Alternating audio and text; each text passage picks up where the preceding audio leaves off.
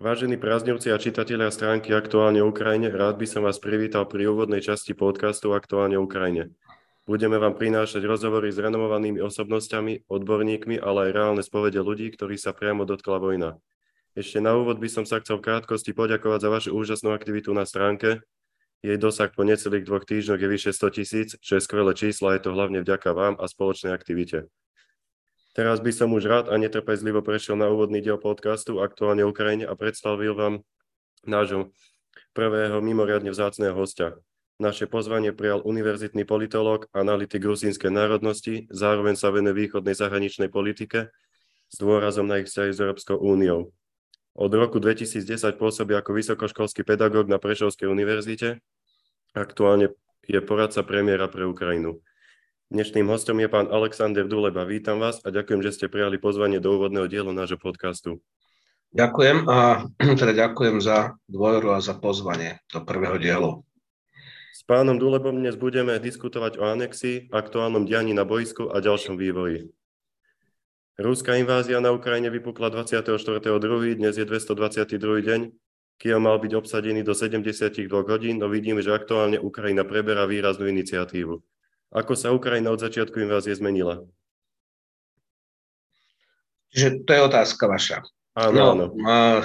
Vojna zásadným spôsobom zmenila tú krajinu, pretože a jednoducho jedna vec je existovať čase mieru, iná vec, keď sa krajina dostane do vojny. No a samozrejme všetko sa zmenilo, absolútne všetko sa zmenilo v Ukrajine, pretože jednoducho Ukrajina sa musí brániť postihlo to v podstate všetky domácnosti v Ukrajine.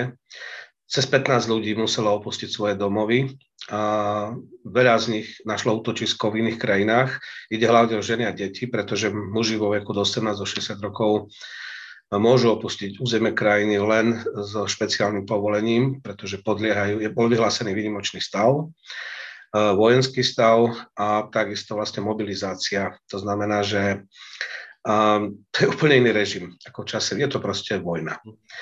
No, takže krajina sa absolútne zmenila. Čo je, čo je zároveň, ak tak hodnotím tých 7 mesiacov, je, že mnohí očakávali, že krajina sa rozsype. Že jednoducho taká, taká, tá, také, taká povesť Ukrajiny, že to je slabá krajina, nejaká skorumpovaná, oligarchická, nič tam nefunguje. Ukazuje sa, že je to presne naopak, že tá krajina bola pripravená na túto vojnu a musím povedať, že napriek tomu, že to vedenie Ukrajiny bolo šokované s tým, že Rusi začali tú vojnu 24. februára, neočakávali to, hoci sa na to pripravovali. Tá vojna trvala od roku 2014, ale malej intenzity v území Donbasu. Teraz je to vlastne, to bola totálna vojna, ktorú Rusi začali proti Ukrajine. Inštitúcie fungujú, armáda funguje, tajné služby fungujú, najvyššie vedenie krajiny, prezident Zelenský neutiekol, nevzdal sa, ľudia sa proste postavili na odpor. A je to drvia väčšina Ukrajincov, dnes som čítal vlastne preskom verejnej mienky, 86% Ukrajincov je za vstup krajiny do NATO, 83, pardon, 86 za vstup do Európskej únie. Ukrajinci v tom majú absolútne jasno. Drvia väčšina Ukrajincov, okolo 80% je presvedčených, že tú vojnu vyhrajú, že Rusi musia opustiť územie Ukrajiny.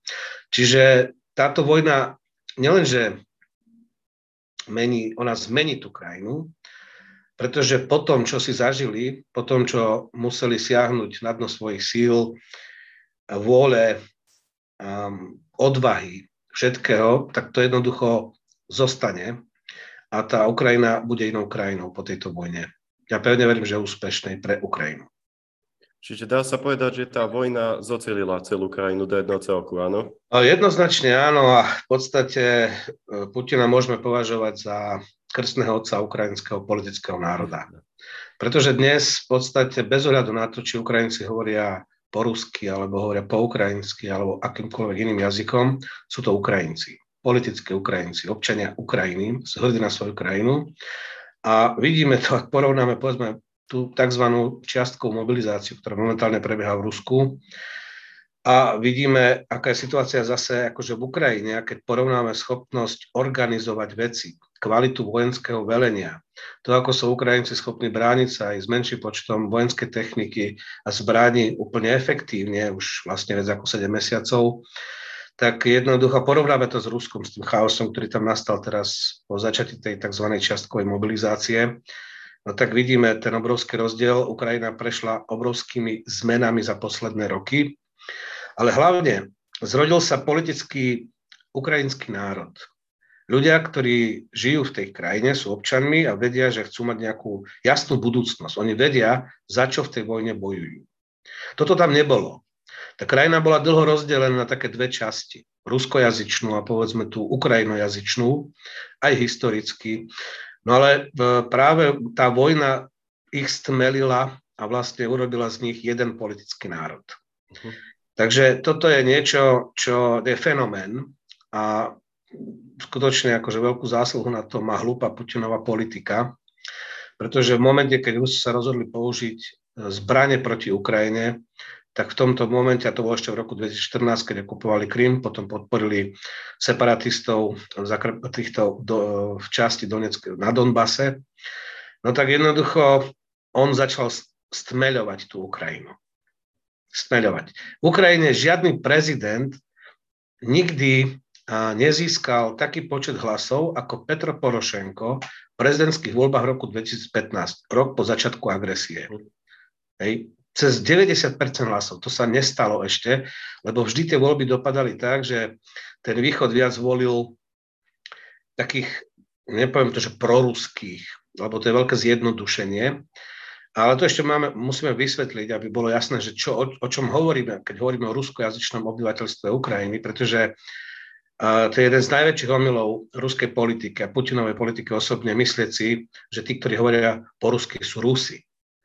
A to je presne prípad tej východnej Ukrajiny, pretože oni, to sú, treba to uh, si pozrieť do dejí, do ekonomických dejín Sovietskeho zväzu, no a zistíte, že v 20. 30. rokoch tam uh, celá industrializácia Sovietskeho zväzu začínala z východnej Ukrajiny, najväčší kozmický priemysel, už máš Dnepropetrovsk, Charkov, Záporožie, najväčšie strojárenské podniky. Tam bol ten železný ekonomický pilier Sovietskeho zväzu a tam migrovali za prácou ľudia z celého Sovietskeho zväzu.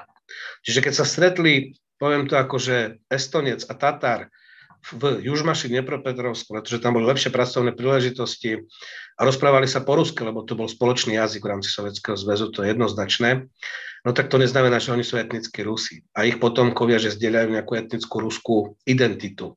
Keď si pozrite demografické štatistiky, mesta ako ako Kramatorsk, Lugansk, 20. 30. roky náraz obyvateľstva o 500-700% kvôli práci, pracovná migrácia. A tí ľudia samozrejme sa tam asimilovali, ale to neboli len etnickí Rusi, ktorí tam prichádzali z Ukrajiny, z celého Sovietskeho zväzu. Čiže to je to ruskojazyčné obyvateľstvo, ktoré sa stalo politickým ukrajinským národom vďaka vojne s Ruskom. Pretože v podstate predtým oni boli integrátori. Tam stále vyhrávali politici, ktorí chceli, mali víziu, že reintegrovať Sovietský zväz. Kučma, Leonid Kučma, ktorý v roku 1994 vyhral voľby ako proruský politik, on vyhral s programom reintegrácie Sovietskeho zväzu. On sa chcel dohodnúť s Rusmi. Ale ten istý Kučma po pár rokoch neúspešných pokusov rezignoval. V roku 1999 bola prijatá prvá koncepcia, tuším, zahraničnej politiky Ukrajiny, kde sa hovorí, že zahraničnou politickou prioritou je integrácia do Európskej únie. On sám sa vzdal pokusov, lebo Rusi sa neboli schopní s nimi dohodnúť na rovnoprávnych, rovnocenných podmienkach. Čiže to, to je tá integrovaná Ukrajina, ktorú vlastne stmelila táto vojna a stmeluje od roku 2014 a táto plnohodnotná invázia, veď ktoré mesta ničí Putin? On ničí mesta ruskojazyčného obyvateľstva. Severodonetsk, Lisičansk, Mariupol, kde proste drvý, pre, prevládalo drvé väčšine ruskojazyčné obyvateľstvo sú zrovnané so zemou. A kto ich zrovnal so zemou? Ruskí bratia, ktorých prišli oslobodiť. Ak by sme ešte prešli na úvod invázie vlastne, vy ste už v prvých diskusiách vraveli, že Rusko túto vojnu vyhrať nemôže. Vlastne už prehralo, ako pozeráme. A odkiaľ ste už vtedy mali takúto istotu? No to je práve to chápanie toho, tej logiky Sovietskeho zväzu. Ja viem, že u nás, viete, u nás je veľký problém, lebo u nás ľudia zredukovali Sovietský zväz na Rusko. A to, kto sú Ukrajinci, kto sú Bielorusi, kto sú Moldavci, Gruzínci, Arméni, Azerbajdžanci, proste iné národy, ktoré boli súčasťou tohto tohto veľkého štátu, ako bol Sovietský zväz, tak to nie sú Rusi. Ale ja som hlavne, keďže ja som študoval v Kieve v druhej polovici 80. rokov, poznal som znútra trošku vlastne aj tú logiku, spôsob e, uvažovania tých Ukrajincov. No oni skutočne boli pilierom Sovietskeho zväzu. Ja ak by som to prehnal, by som povedal, že Putin bojuje so Sovietským zväzom. Aj to je ten paradox. Napriek tým rečiam, ktoré hovorí, ak ide zjednocovať historické Rusko a neviem čo všetko, ale on tam ide pripájať územia, kde žijú potomkovia sovietských ľudí, to znamená z celého sovietského zväzu, ktorí samozrejme, že uzatvorali manželstva, to sú to nie sú etnickí Rusi. Čiastočne áno, samozrejme, ale jednoducho tá elita, to bola sovietská elita. Keď niekde existoval sovietský zväz ako melting pot Spojených štátov amerických, keď máte vlastne angličtina, lingua franca, vlastne Američania sú vlastne potomkovia ľudí z celej Európy a z celého sveta, tak niečo, taký fenomén tam vznikol práve v tej východnej Ukrajine. Melting pot, sovietský zväz, ak niekde existoval, tak existoval ako práve tam. Čiže od smrti Stalina, Chruščov, Brežnev, Černenko, najvyšší predstaviteľa sovietskej moci, urobili kariéru vo východnej Ukrajine. Oni vládli Sovietskému zväzu. Oni vládli Sovietskému zväzu.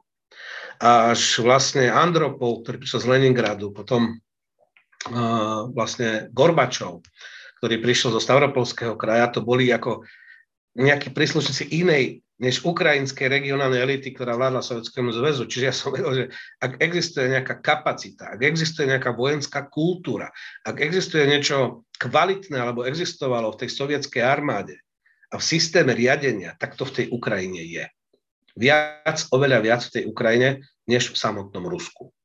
Čiže ja som vedel, že oni vedia bojovať, to už nehovorím o starších dejinách, lebo druhej polovice 17. storočia v podstate kozácké vojsko, ukrajinské kozácké vojsko, ktoré kolonizovalo Sibír pre ruský štát, bolo základom ruskej armády. A keď si zoberieme aj históriu druhej svetovej vojny, ja neviem, štatistiky o zabitých vojakov podľa toho, kde boli mobilizovaní, ako tam vidíte, že väčšina boli z Ukrajiny. Ak si zoberiete vlastne aj, ja neviem, sovietskú kultúru alebo čokoľvek, bez Ukrajiny, to Rusko, to povedal ešte pán Zbigniew Břežinský svojho času, že bez Ukrajiny Rusko už nie je ten štát, akým bývalo. A to sa vlastne potvrdzuje v tejto vojne, pretože jednoducho oni sú minimálne rovnocenným, povedal by som to, štátotvorným národom alebo ľudom, ktorý je schopný mať vlastný štát, než samotné Rusko.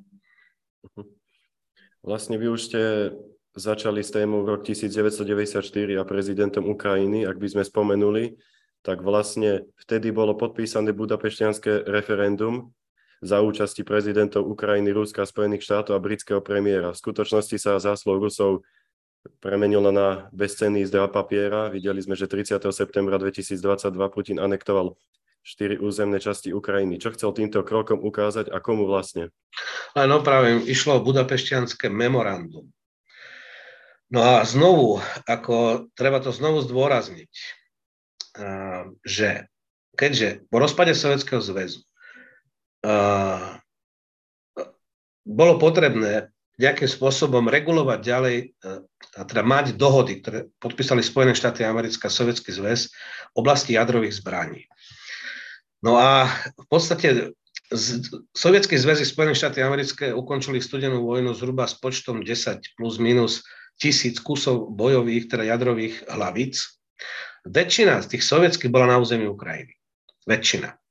Čiže Ukrajinci, keby si vtedy povedali, kašleme, teda my si ich necháme, a na rozdiel od Československa, keď sa dielo Československo, tak tam platil princíp, čo je na tvojom území, je tvoje.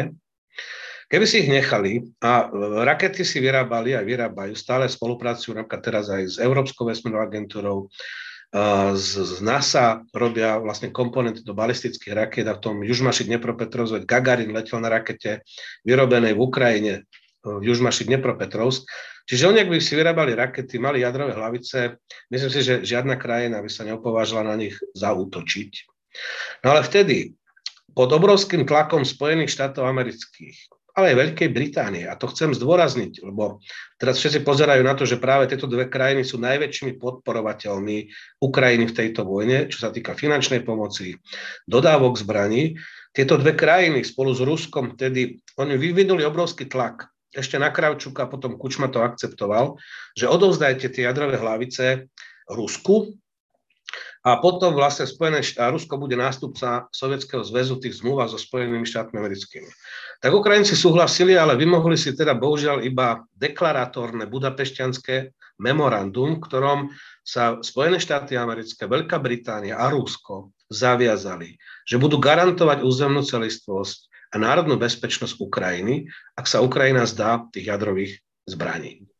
Ukrajinci to urobili, Rusi tú dohodu porušili, Briti a Američania cítia nejaký záväzok.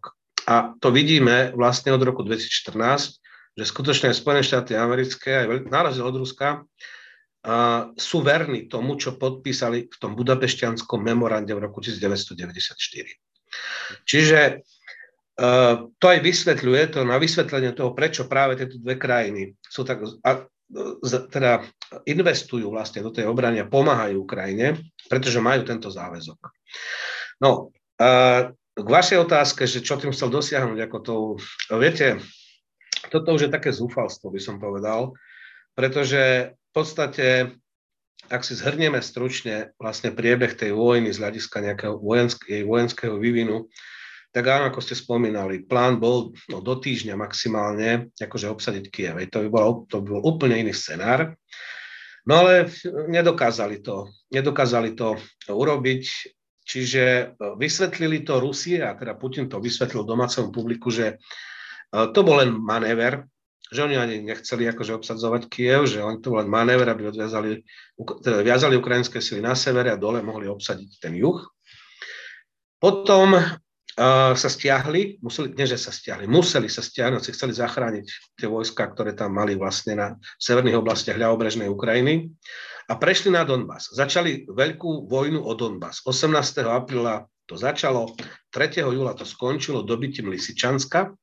Čiže vlastne oni dva mesiace dobíjali tie dve mesta. A posunuli, posunuli sa zhruba, to je niečo cez 40 kilometrov, s tým, že v podstate oni sa vyčerpali vojensky, počas tých dvoch mesiacov. A teraz vidíme dôsledky, lebo v lete sa to už dostalo do takej rovnovážnej situácie, že už nepostupovali. Ale keď sa zastav... oni, oni sa od Lisičanska od 3. júla v podstate nepohli v tej frontovej línii. Neboli schopní nikde nejakým zásadnejším spôsobom prelomiť ukrajinskú obranu, nič. Ale leto bolo také, že jednoducho to bola taká patová situácia, lebo Ukrajincom sa podarilo ich zastaviť. Rusi sa vyčerpali a pre pochopenie toho, ako sa vyčerpali, tak čísel by bolo možné povedať veľa, uvedem pár. Uh, ozbrojené sily Ruskej federácie pred vojnou mali v nasadení 3000 tankov. Modernizovaných typov tankov viac ako 2000 už je preč. Zničené. Čiže to, čo majú na skladoch, majú síce ešte 14 tisíc, alebo možno aj viac, ale to sú také tanky. V priemere som čítal také odhady, že zhruba 40% tej techniky bojovej, či už ide tanky, obrnené vozidla pechoty a podobne, treba opravovať. Ako oni sa, sú, nie sú nasaditeľné akože okamžite a ide o starú techniku, ktorá už jednoducho má niečo akože odžité. nie je tak kvalitná, nie je presná, nie je taká efektívna. Čiže dve tretiny moderných ruských tankov Rusko už nemá. Rusi za tých 7 mesiacov v tejto vojne prišli o dve tretiny svojich moderných tankov. Uh, intenzita palby, nevydaná, maj, jún, oni vlastne bojovali klasickým spôsobom ako počas druhej svetovej vojny, masívna delostrelecká paľba, takisto bombar- letecké útoky, bombardovanie na pozície ako protivníka. Oni denne v júni dosiahli 60 tisíc výstrelov delostreleckých granátov. 60 tisíc denne. Hej. Celkovo Rusko sa odhaduje, má na skladoch asi 20 miliónov 20 miliónov tých dielostreleckých granátov, s tým, že ročne vyrábali posledných 10-15 rokov 1 až 1,7 milióna. Oni jednoducho za prvých 6 mesiacov vystrieľali 7 miliónov delostreleckých granátov. Nehovorím už o tom, že hlaveň jedného diela, ona má životnosť 3000 výstrelov, hlaveň tanku to, aj to menej, nejakých 800 výstrelov. Čiže dochádza k obrovskému opotrebovaniu vojenskej techniky a ju musíte meniť. No a keďže nemali a nemajú moderné zbranie, oni už nasadili tie svoje moderné zbranie, čiže už nestihali proste akože vojenské, oni sa zastavili. Ale po Lisičansku povedali, že my potrebujeme operatívnu pauzu. Čiže ako to, že už nepokračovali ďalej, povedali, bude operatívna pauza, potrebujeme akože dať dohromady, lenže už to nie sú schopní dať. Pokiaľ ide o živú sílu, a to, prečo sme svedkami vlastne úspechov, ešte do, doplním jednu zásadnú vec, v lete, v júli začali prichádzať západné zbranie, ťažké hufnice, ale modernizované tanky z Poľska, z Českej republiky. My sme dodali S-300 v apríli, ale potom sme dodali tiež v tom čase zhruba uh, ten júl, jún, júl, uh, Zuzany, dva, síce len proste pár kusov, ale prišli polské kraby, české dany, uh, z Francúzska dostali, akože, čiže keď v júni pomer prevahy ruskej delostreleckej palbe bol 10 k 1 prospech Ruska, v lete sa to znižilo na 4 k 1. A ono sa to postupne znižuje, ale hlavne, čo sa ukázalo, že bolo kľúčové, boli tie americké HIMARSy, respektíve tie raketové systémy, ktoré sú schopné veľmi presne zasahovať cieľe do vzdialenosti viac ako 70, teda do 70 km, plus dostali obdobné ešte uh, z Británie, to spoločná výroba britsko-norská, obdobné akože systémy. No a toto v podstate úplne zmenilo, oni začali ničiť e, logistiku v ruskom tyle, čiže Rusi museli znížiť, a to vidno už od toho leta, že ak sa znížila tá intenzita ruských útokov, teda dielostreleckej paľby, nielen kvôli tomu, že proste tie zbranie dochádzajú a na tých takisto tie staré, často vidíte zábery, možno fotky, že je zapichnutá vlastne dielostrelecká nejaká alebo raketa mala ako do zeme, čiže nevybuchnutá, hej, to je proste ako kameň. To, keď, a to sú už tie staré strely, ktoré už nie sú schopné vlastne už ani vybuchnúť, čiže to ako keby ste hádzali kamene. Hej, to, to nemá nejaký veľký vojenský proste efekt. No, čiže začalo sa to proste v lete vyrovnávať, ale hlavne, čo bol veľký problém, a čo je obrovský problém pre Rusov a prečo vlastne Ukrajinci majú teraz návrh a keď to Rusi nebudú schopní zmeniť, tak jednoducho postupne ich budú vytlačať, tak ako sme toho svetkami v týchto dňoch. To je počet, to je živá sila. Ide nielen o počet, ide o odhodlanie, o pripravenosť a to Ukrajinci skutočne od roku 2014 mali v niekoľkých vlnách, si vycvičili mobilizačné rezervy v počte 600 tisíc. S tým, že 200 tisícová armáda 600 tisícové rezervy plus niekoľko sto tisíc ľudí v územnej obrane, ktorí sa dobrovoľne prihlásili a chodili po víkendoch vlastne trénovať už nejaké 2-3 mesiace pred začiatkom tejto vojny. Čiže oni momentálne majú teraz dobre vycvičených, motivovaných, odhodlaných a už aj skúsených zhruba milión ľudí v zbraní. Z toho, že na fronte sa odhaduje to 600-700 tisíc v akcii, ale oni sa potom obmieniajú a majú rezervy a hlavne môžu manevrovať. Na druhej strane, Rusi prišli, tie straty ruské sú obrovské.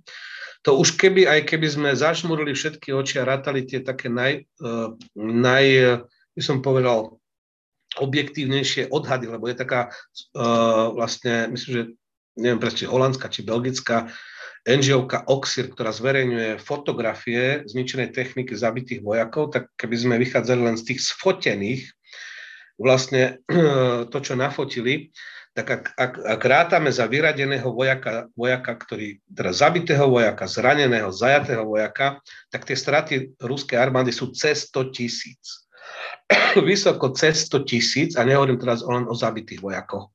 Vyrať teda znamená zranených a takisto priemer zvoje než na jedného zabitého sú dvaja, traja zranení. Čiže keď máte nejaký počet, viete dokázať počet zabitých, môžete to plus teda vynásobiť ešte, ešte minimálne dvakrát toľko aby, a dostanete, čiže to sú obrovské straty. Momentálne tam Rusi majú nejakých 400 tisíc, to je odhad znova. No a čiže aj preto tá častočná mobilizácia. No a Ukrajinci v septembri ukázali to, že v podstate oni vedia manevrovať v podstate za tou frontovou líniou a, a už sú schopní sústrediť pre, teda vytvoriť prevahu v živej sile aj v bojovej technike na nejakom úseku front, frontu. A to sa stalo pri tej Balaklii a pri Izume. Začiatkom septembra v Charkovskej oblasti, keď sa odrazu zosypala vlastne ruská obrana a oni oslobodili za niekoľko dní takmer celú Charkovskú oblasť, pretože celý mesiac, a to je tiež vlastne umenie ukrajinského velenia, od prezidenta Zelenského po posledného vojaka, všetci hovorili, že ideme na Cherson. Lebo tam si vytvorili zaujímavú situáciu, keďže na druhej strane, na tej ukrajinskej, tej právobrežnej strane Dnepra je cez 20 tisíc vojakov ruských. No a oni sú závislí od zásobovania cez Dnieper. No a oni začali ničiť systematicky tie mosty a čiže prerušili tú logistiku. Takže čakalo sa, že vlastne ich takto vyšťavia a proste útok bude tam. A to všetci žili v tom, aj Rusi tomu uverili, No a proste oni posťahovali sily, ktoré mali proste tam. No a oni udrali úplne na opačnej strane frontu, kde vytvorili prevahu vo vojenskej technike živej sile a v podstate ruská obrana pri Balakli sa zosypala, zobrali Izium a až po, po Kupiansk vlastne takmer celú Charkovskú akože oblasť. No a teraz sme boli svetkami pred pár dňami, no ale Rusi na to museli reagovať a všetci vojenskí experti čakali, že čo bude vojenská reakcia Ruska. Lebo bolo jasné už potom Charkove na septembra, že keď Rusi niečo neukážu, niečo nevymyslia, tak proste oni už stratili tú vojnu. No a neurobili nič. No tak prišlo to, čiast, tá častková mobilizácia. Aj 21. septembra ich odpoveď na Charkov bola vlastne častková mobilizácia, ktorú vyhlásil teda prezident Putin, že nové síly ako na front. No len teraz vlastne v týchto dňoch posledných sme boli svetkami Ďalšie úspešné vojenské operácie Ukrajincov, a to je obklúčenie vlastne mesta Liman, kde vlastne viac ako 5000 5000 vlastne skupina ruských vojsk musela proste zdubkať, pretože inak by ich, by tam, proste lebo padli by do zajatia, alebo mnohí z nich tam samozrejme, že aj skončili. No a Ukrajinci teraz už tlačia ďalej na Luganskú oblasť, smer na Svatové, tam, čo je dôležité, tam je vlastne veľmi dôležitá komunikačná tepna, ktorá prechádza, už sú blízko pri Lisičansku, naspäť. To, čo Rusi dobíjali v máji, v júni, to sú už nedaleko, pár kilometrov sú už v Lisičansku a keď prerežú tú tepnu, tú logistiku, ktorá spája Lisičansk s Ruskom, no tak jednoducho to bude podobne ako prerezať rieku. Hej, že vlastne sa znovu sa môže, môže vytvárať situácia kotla, ale už teraz znovu okolo tých území, ktoré Rusi dobili v maji, v júni. No, čiže Nevedia Rusi na to odpovedať. Už sú známe prípady, že do 21. septembra bola vyhlásená mobilizácia, v zajati sú už prví vojaci, ktorí boli zmobilizovaní. Čiže oni nemajú žiadnu prípravu. Oni neprešli žiadnou prípravou, ich rovno vyviezli na frontu.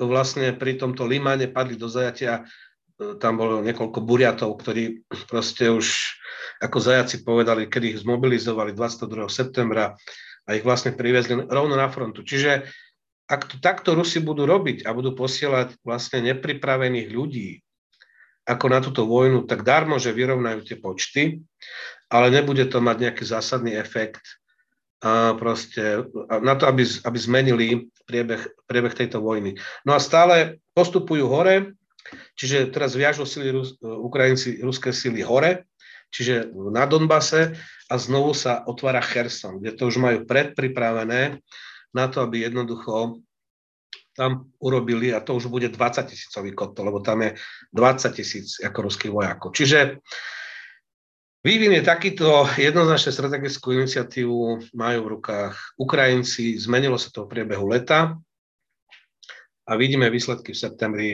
aj teraz, začiatkom oktobra. Ako ste spomínali, ani, jednu z tých, ani jeden z tých anektovaných území Rusi neovládajú úplne celú. Od roku 2014 Rusko v úvodzovkách oslobodil Luhanskú a Donetskú oblasť. Prečo teraz anektovali aj Kherson a Záporožie? Je to ďalší dôkaz prehry?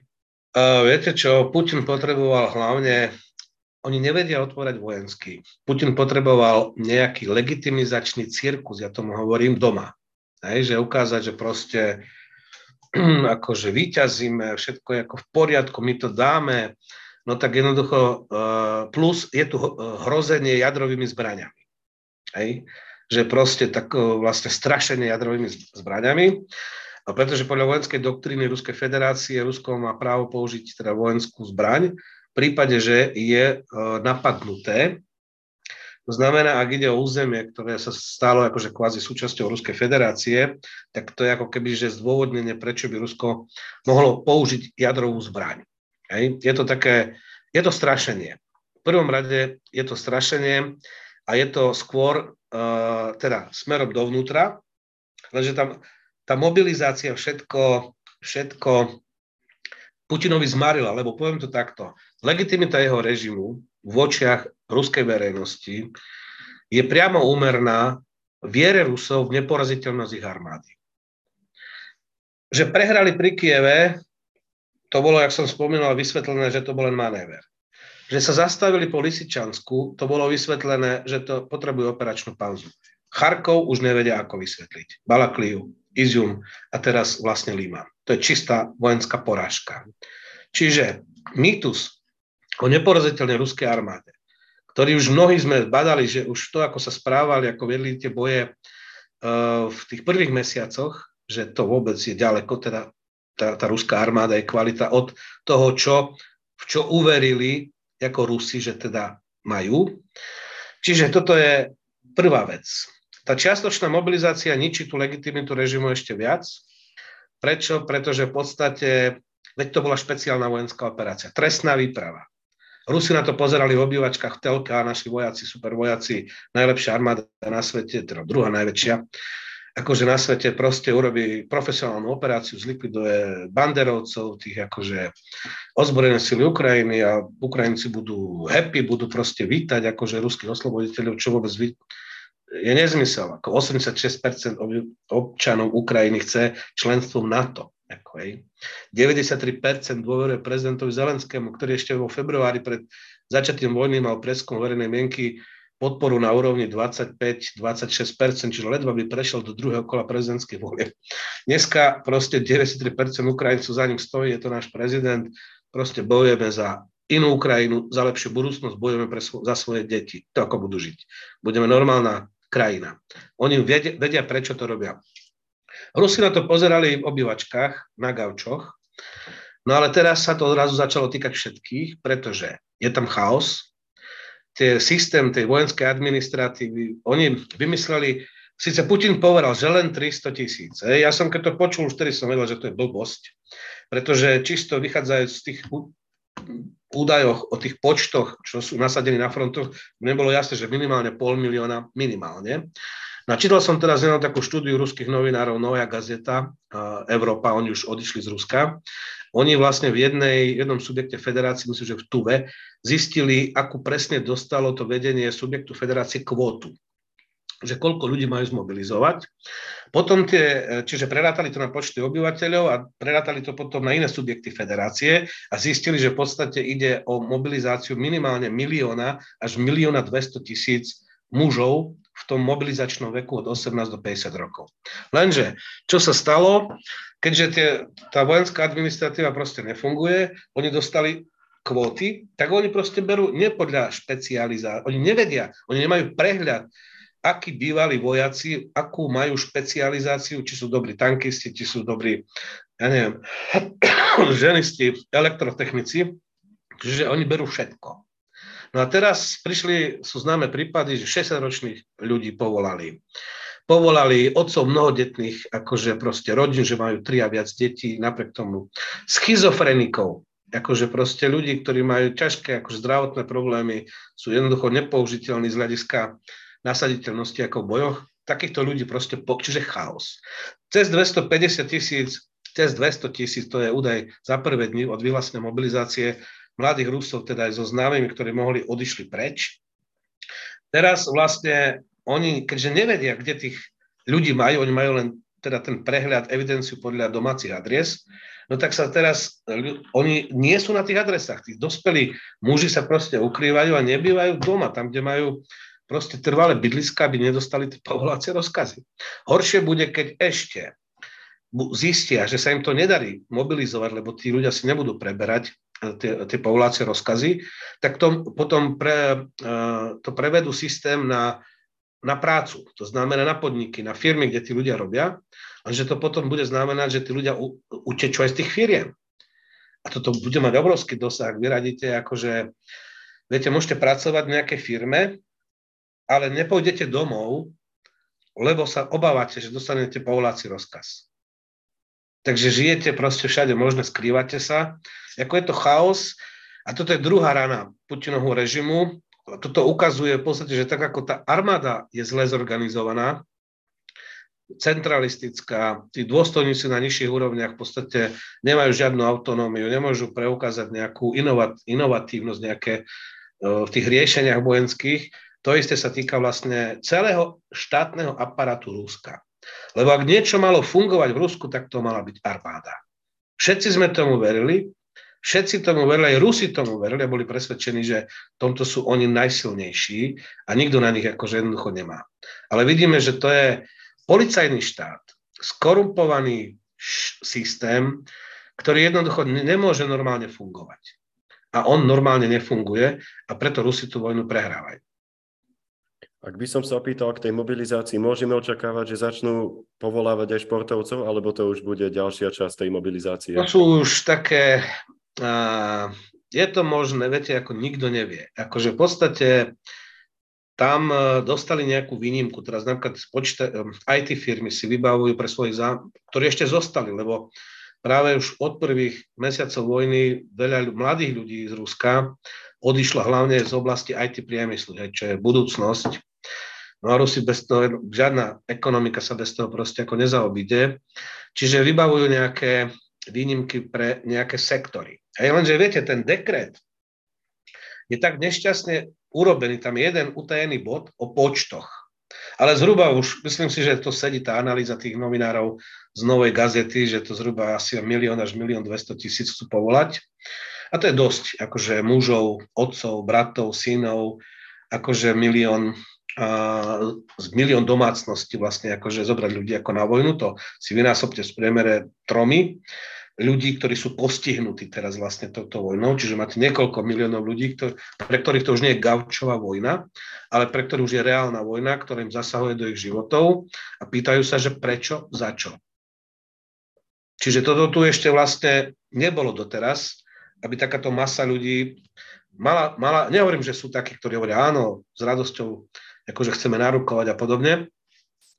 Ale keďže tam majú chaos a povolávajú všetky záradom, oni ne, nemajú prehľad, že vlastne to, čo hovoril Putin, máme rezervy a povoláme len tých špecialistov, oni ne, nemajú prehľad, kde sú tí špecialisti, kde bývajú, tak oni berú všetkých záradom. Proste dostali kvóty a do to, daženú a im to jedno. Hej. V tomto, v Derbente, čo sa rozčuloval gubernátor vlastne teda šéf Dagestanu. že v Derbente, meste Derben, Dagestane, proste chodili s takýmito hlasnými trubami po meste, že všetci muži vo veku od 18 do 50 rokov sa musia dostaviť ako na e, vojenskú túto správu, akože hm, zaregistrovať sa. Hej. Čiže vyvolali úplný poplach. V Dagestane sa už aj strieľalo tam sa postavili vlastne na odpor ľudia, ktorí nesú, nesúhlasia teraz s tou vojnou, ale viete, ako ľudia boli ticho, pokiaľ sa to ich netýkalo, ale toto sa proste začína meniť. Či tam budú povolávať aj športovcov, to vám neviem povedať. Predpokladám, že takých špičkových určite nie, ale tí, ktorí nie sú špičkoví a jednoducho a povedzme, môže sa to stať. V Rusku sa môže stať hocičo v tomto zmysle. Ak by som robil ešte nejakú takú bodku a záver za tými anektovanými územiami Putina, videli sme, že celý tento krok vlastne celý svet odsúdil, dokonca aj Srbsko, Čína či Turecko. Čakali ste takúto diplomatickú porážu, porážku v Kremli? Pozrite sa, nikto nemôže akceptovať alebo uznať ako slobodný prejav vôle také referendum, ktoré sa koná na okupovanom území, okupačná mocnosť medzinárodného práva nemá právo robiť referendum, nakoľko viem, tak to môže byť nejaká, mohla byť nejaká misia OSN s nejakým mandátom Bezpečnostnej rady, tak aby to bolo v súlade s nejakým medzinárodným právom, ktorá by to tam zorganizovala. Čiže nemôže to robiť okupačná mocnosť, čo sa stalo, to je za prvé, je to úplne mimo akože charty OSN, mimo akýkoľvek ako medz, medzinárodného práva. Za ďalšie, strašne veľa ľudí tam odišlo. To neviem, ťažko ho, hovoriť, či to bolo 20-30% obyvateľov, ale práve z týchto oblastí, veď ja osobne len tu v Bratislave poznám niekoľko presťahovaných rodín z Mariupoľa, z Melitopoľa, z Chersonu, ktorí žijú tu proste. A to sú mladí, mladé, mladé ženy teraz s deťmi vo väčšine prípadov.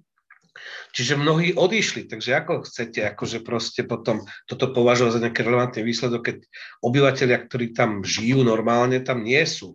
A proste oni hlasovali, takže utekali od tých Rusov. Hej? Zachraňovali proste svoje životy. Ďalšia vec, akože uh, evidencia nejaká, tam zostali väčšinou starší ľudia, čiže dôchodcovia a proste takýto.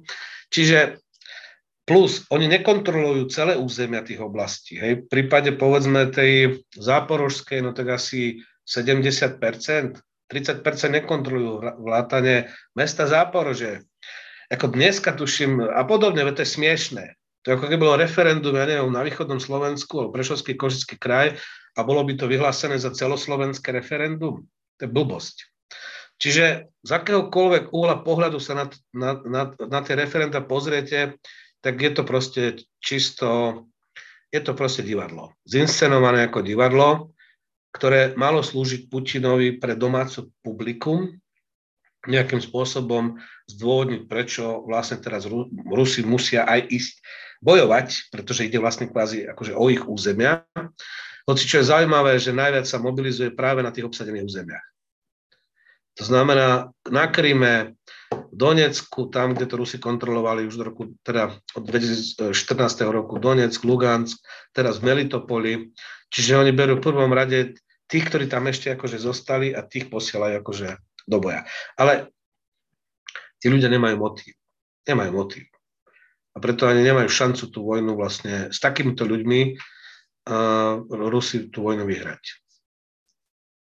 Vlastne my sme toto divadlo videli 39. v priamom prenose a Putin vyhlásil, že budú tieto územia bránené všetkými prostriedkami a hneď na druhý deň Ukrajinci oslobodili Liman, veľmi dôležité a strategické mesto v Donetskej oblasti a z Putinových hrozy vlastne nebolo nič. Pozrite sa, to je strašenie. Uh, toto je červená línia. Ak by sa Putin rozhodol použiť taktické jadrové zbranie alebo biologické alebo chemické Zbranie hromadného ničenia, to je červená línia, ktorú už nemôže akceptovať nikto. Ani Čína, ani India. Poslední teda krajiny, ktoré, to bol zástupca ministra zahraničnej veci Číny, ktorý na začiatku vojny povedal, že teda oni uh, sú, part, Rusko je pre nich partnerom, ale nie je ich spojencom. a to je ten rozdiel. Partnerstvo áno, ale nie spojenectvo. Čína má svoje záujmy vzťahu k Rusku.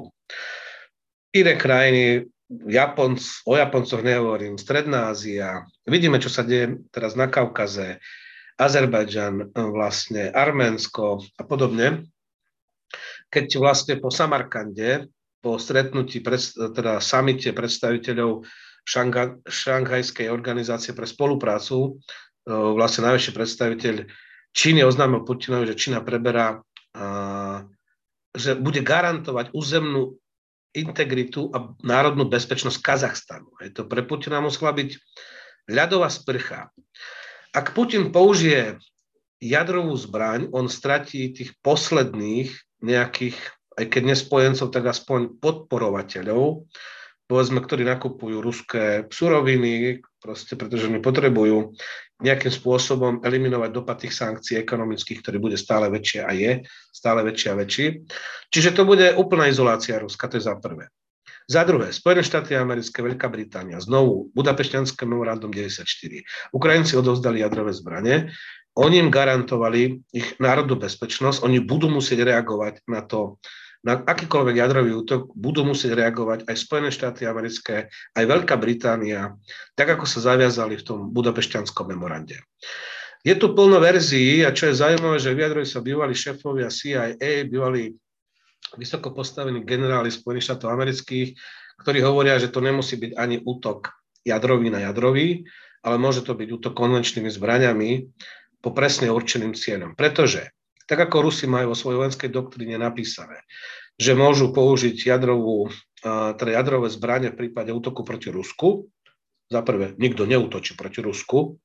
Hej, to je to, že oni si cez svoje fejkové referenda teraz kvázi namodelovali situáciu, že to bude proti Rusku. Nie. Nikto proti Rusku ani nechce útočiť, ani nebude útočiť, len sa Rusi musia stiahnuť z územia Ukrajiny. Keď ešte do konca marca Ukrajinci boli ochotní rokovať, že dobre, e, stav 23. E, február, to znamená, stiahnite sa z tých území, ktoré ste okupovali po 23. februári a potom 12-ročné obdobie na riešenie Krymu a Donbasu. Teraz odvtedy, keď Rusi začali vojnu o Donbass, Ukrajinci povedali, tak oni nechcú rokovať, idú bojovať tak sa nebavíme, bavíme sa teraz o hraniciach z roku 91. Čiže aj Krym, aj celý Donbass je Ukrajina. No, čiže e, v podstate útok môže byť rôzny, načetli to niekoľký, môže byť konvenčný, môže to byť, ale to bude znamenať už bezprostredné zapojenie Spojených štátov americkej Veľkej Británie a tým pádom aj NATO do vojny. To znamená, že to bude, môže to byť konvenčný útok, proti ozbrojeným silám, ktoré má Rusko na území Ukrajiny a v Čiernom mori. Čiže taký, takáto alternatíva je, iná alternatíva, je, ktorá bola takisto ozvučená, je, že bude to útok, teda som nedopovedal, Američania majú vo, svojenské, vo svojej vojenskej doktríne takisto, že právo preventívneho útoku v prípade, že nejaká iná krajina sa pokusí použiť jadrové zbranie, a to bolo Rusom jasne tlmočené, a to, že Američania veľmi bedlivo monitorujú všetky miesta, kde Rusi majú uložené jadrové, hm, jadrové hlavice, je to fakt. Američania, a bolo to vidno pred začiatkom vojny, keď prezident Biden vlastne tým, že to vždy oznámil deň dopredu, než, sa, než Rusi už vlastne chceli začať, tak zhruba jeden mesiac vlastne oddialil samotnú vojenskú operáciu. Čiže majú veľmi dobré informácie a vedia, čo sa vlastne tam deje a hlavne monitorujú, monitorujú tie sila, kde sú uložené tie jadrové hlavice. Čiže ak sa Putin rozhodne, že teda, lebo taktická, jedna, taktická jadrová bomba, ona nezmení pomery na fronte, môže zabiť desiatky tisíc, stovky tisíc možno ľudí, ale to nebude z vojenského hľadiska znamenať nič. Naopak. Situácia sa zhorší, pretože Spojené štáty, Americká Veľká Británia budú musieť zasiahnuť vojensky a Rusi o tom vedia. Čiže aj preto mnohí lídry hovoria, áno, môžu to urobiť teoreticky, ale uh, ak sú samovrahovia, tak to urobia. Vlastne my sme tento výrok počuli aj po strate Limana od úst čečenského lídra Kadyrova. Dá sa nejaký jeho výrok vôbec brať vážne? Viete čo, aký ruský výrok za posledného ja neviem, pol roka sa dá brať vážne. Hej. Oni proste uverili vlastnej lži, že aké sú oni, neviem, super, aj to policajný štát, kde vás posadia do basy len za to, že máte iný názor, akože povedzme, než má vláda. Ako, hej. Alebo kritizujete armádu. Ale to je paradoxné, že včera, predčerom sa už v propagandistických reláciách ruských tí najväčší propagandisti sa zač- začali kritizovať ruskú armádu. Hej. Veď to, čo povedal Kadyrov, keď sa tam uh, povedal, že, sú ne, že to neschopné velenie uh, toho uh, centrálneho vojenského okruhu, ktoré riadi tie vojenské operácie tam na severe, no tak za toto vlastne už môže ísť do basy. Ak by to povedal obyčajný človek v Rusku, tak za toto už ide v podstate akože do basy. Čiže začína sa to tam mrviť, tak to poviem, už aj medzi propagandistami, aj medzi tými najväčšími, lebo pro, ich problém je, že uverili vlastnej lži o sebe. A teraz jednoducho tá vojna ukazuje celú pravdu o tom režime, o tom, ako to celé funguje, o čom to celé vlastne je. No a oni samozrejme teraz budú kričať a vrieskať, akože použíme všetko, čo máme, použíme akože jadro. My nemôžeme akože proste prehrať. Budú musieť prehrať, bohužiaľ. Ale pre niekoľkých z nich, pre niektorých z nich, tých najvyšších, to znamená aj koniec ich politických kariér a zároveň toho, čo si mysleli, že budú a ako budú žiť. Môžeme v najbližších mesiacoch očakávať nejaké rozpadávanie zvnútra napríklad? Môže sa to stať. Rusko už teraz má veľké problémy ekonomické a tá nešťastná mobilizácia bude mať obrovský dosah aj ekonomický. aj politicky na to Rusko, čiže rastie vlastne taký ten potenciál odporu v samotnom Rusku a Rusi sa budú stále viac zapýtať, že na čo to všetko je. Lebo keď to bolo akože o propagande a pozerali na to, hovorím o svojich obývačkách na gaučo, fajn, naša super armáda ide niečo riešiť a rieši profíci to zmaknú a to sme my, my sme takí, nás sa musia všetci báť, lebo my sme takí silní a neviem čo. No len tí Ukrajinci, som hovorím, to ako tam vstúpli úplne akože na začiatku sme sa o tom rozprávali, prečo je to tak, že tam narazila kosa na kameň a toto tvrdím už od roku 2014. No, čiže tu to č- môže byť prevrat. Ako Rusko je plné prevratov. Viete, akože povedzme, koľko cárov skončilo tak, že, sa, že ich zavraždili, alebo ich aj Chruščov neskončil normálne, ako by mal. Ako to je taká tradícia. Dodnes sa nevie, ako Stalin vlastne skončil, že či ho aj otrávili, či to proste bola prirodzená nejaká smrť. No, čiže tie prípady tam sú. Ide o majetky. Hej. Ide o tých ľudí, o Rusov, veď to nie je, Rusko nie je jeden Putin. To sú aj, to aj tá elita, ten kolektívny Putin, ktorá vlastne profitovala z tohoto režimu, ale im ide teraz o všetko. Ide o majetky, ide o kontrolu, o, ide hlavne o, o moc. Teda o majetky a o moc. No samozrejme, že budú mať záujem si to udržať. No ale jednoducho to bude znamenať, že treba to čím skôr skončiť, čím skôr skončiť a zastaviť rozpad Ruska. Lebo ak neskončia, čím dlhšie táto vojna bude trvať, tým bude horšie pre Rusko, tým ťažšie sa im budú zachraňovať to, čo získali a zrútia sa im vlastne životy. Čiže myslím si, že uvedomenie si toho bude narastať Iná vec je, že Putin skutočne ako bývalý príslušný KGB, on uh, urobil zaujímavú vec, hej, že taký trh tajných služieb, že tam nie je jedna tajná služba, máte niekoľko tajných služieb a tie sa vzájomne kontrolujú. Keby náhodou nejaká z nich akože chcela povedzme niečo proti Putinovi, tak sa môže stať, že tá druhá jednoducho to donesie tomu Putinovi Čiže všade, kde sa dalo, trh potláčal, ale v tajných službách trh urobil. Hej? A tento trh tajných služieb mu celkom zatiaľ dobre drží akože situáciu, umožňuje, lenže to jedna vec sú tajné služby, ďalšia vec sú ľudia, ktorí reálne v tom Rusku rozhodujú a Putin nie, nie je sám. Čiže aj generalita vojenská, aj mnohí ďalší, ale aj regionálne elity, lebo viete, povedzme, Čečensko a Rusko. Tam je to, ten vzťah, Čečensko je súčasťou Ruska, pretože personálna únia Kadyrov Putin. Ak nebude Putin, no tak proste personálna únia nie je Čečensko je nezávislá krajina. Veď oni dotujú Čečensko ročne 5 miliardami amerických dolárov, dolárov prerátaní, len aby to bolo súčasť Ruska.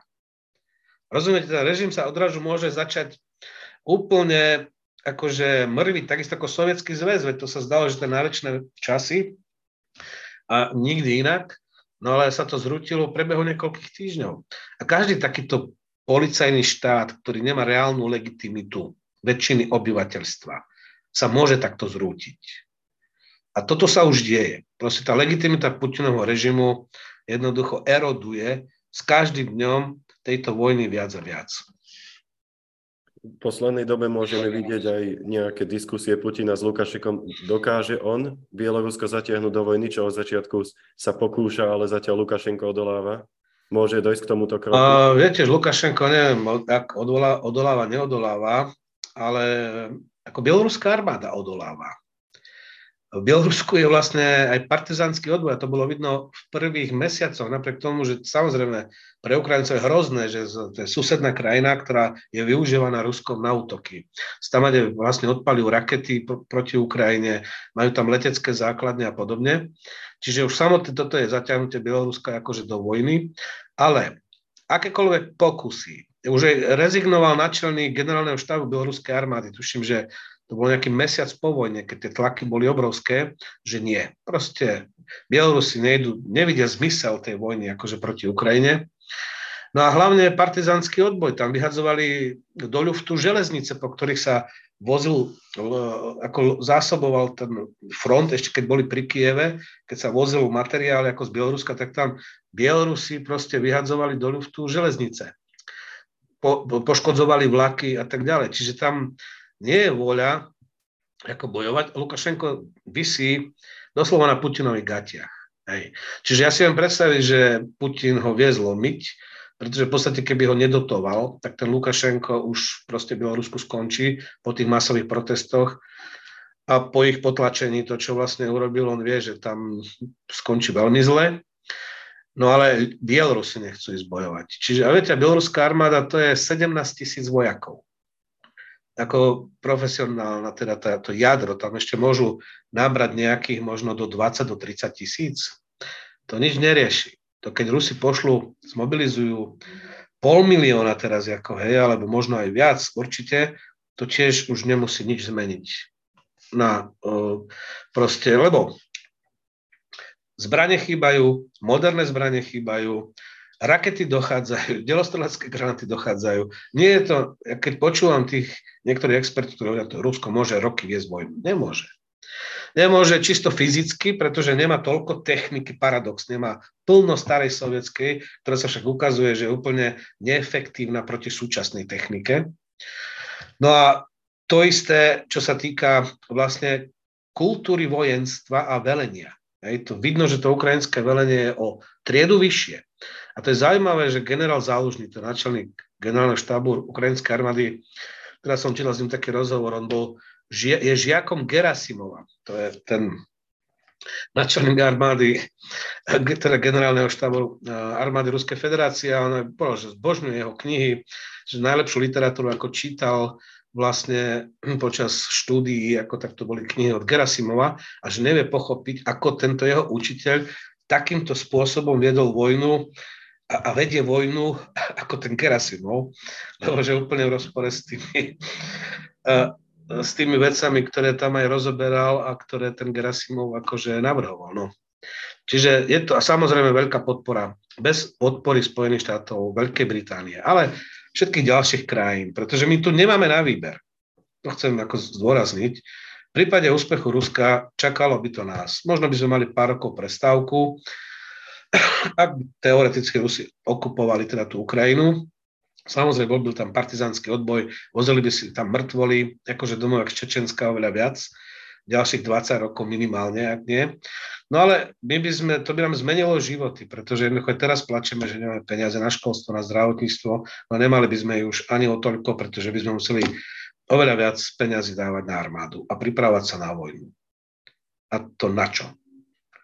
Čiže o tom sa rozhoduje, čiže preto aj s výnimkou povedzme Maďarska, ktoré je také, by som povedal, laxné v tomto, ale to je na osobitnú tému, že prečo to tak je. V podstate všetky európske krajiny vedia, že ide o ich bezpečnosť, o budúcu podobu ich štátnych rozpočtov. Takže vlastne pomoc Ukrajine znamená pomôcť budúcej podobe štátnych rozpočtov.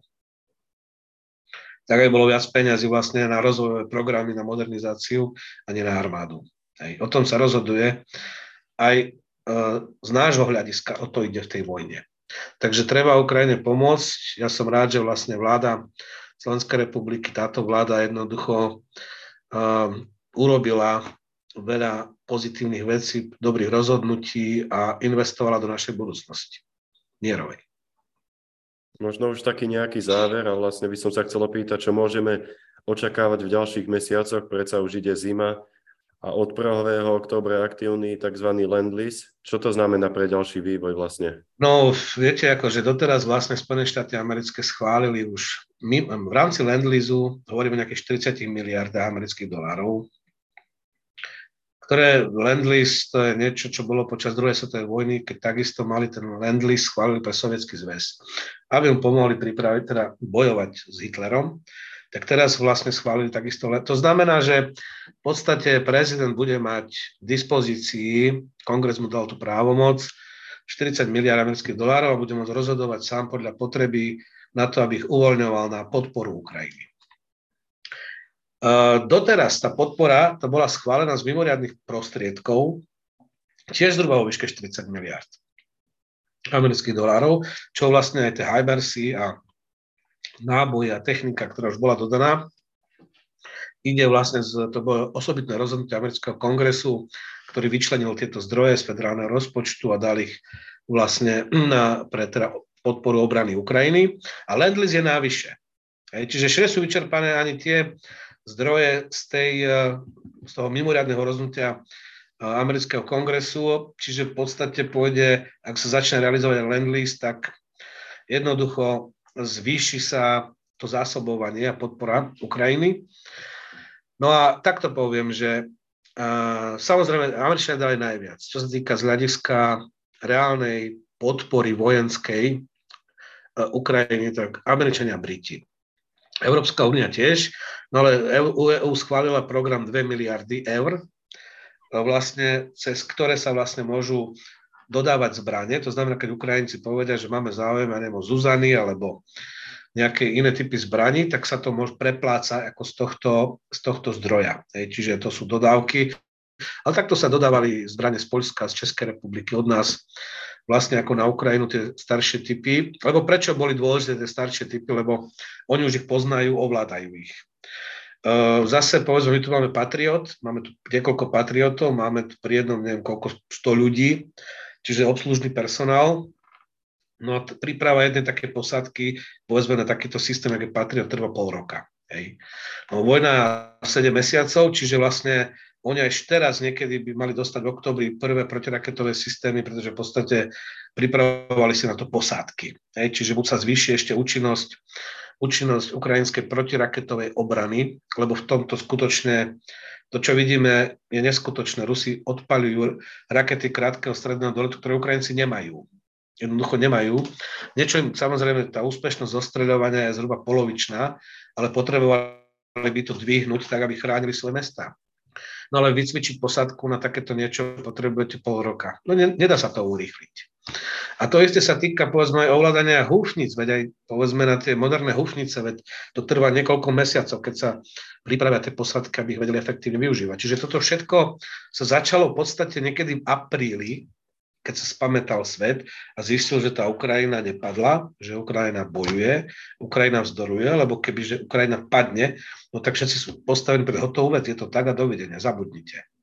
A žijeme v iných reáliách, ale tá Ukrajina nepadla, Ukrajina proste bojuje a sa, keď sa to začalo, konečne sa to pohlo, tak to až apríl, maj začali prichádzať prvé nejaké dodávky zbraní a podobne a vyvrcholilo to, ale moderné hufnice až v júli. Ale toto zase už majú, tak to je údaj ku koncu augusta, ja som neskúmal nejaké novšie údaje, že v auguste mali nejakých 400 kusov tých moderných húfnic lebo oni vrávali, my potrebujeme jednu húfnicu na jeden kilometr frontu a potrebujeme viac týchto HIMARS, ako ktoré majú, aby ničili logistiku, ale každá, a ten, tá fronta od Charkova dole k to je 1300 kilometrov, čiže 1300 húfnic takýchto. No len dostali teda 400, ale aj toto už im umožnilo znížiť ten nepomer v tej delostreleckej paľbe a sile z 10 k 1 z júna na 4 k 1. Hej? A toto sa vyrovnáva, lebo Rusi už do, do, stiahujú na front staré zbranie. Moderné už si zničili. Je to čistá porážka modernej časti ruskej armády. To, čo sme svedkami teraz. V tankoch, bojovej technike, cez 260 lietadiel, neviem koľko tých helikopter, to sú obrovské čísla, hej, to sú nepredstaviteľné, ako pre, zo slovenských pomerov nepredstaviteľné počty akože bojovej techniky, ktorá už vlastne tam skončila ako ruskej. No a Ukrajinci budú dostávať aj ďaká tomu Lendlizu, ktorý ste spomínali, stále moderné zbranie. Čiže aj v tomto zmysle sa bude situácia nakladať v ich prospech. Kedy to skončí? Či to bude, viete, ako to môže skončiť? Závisí to od Rusov. To sa môže skončiť zajtra.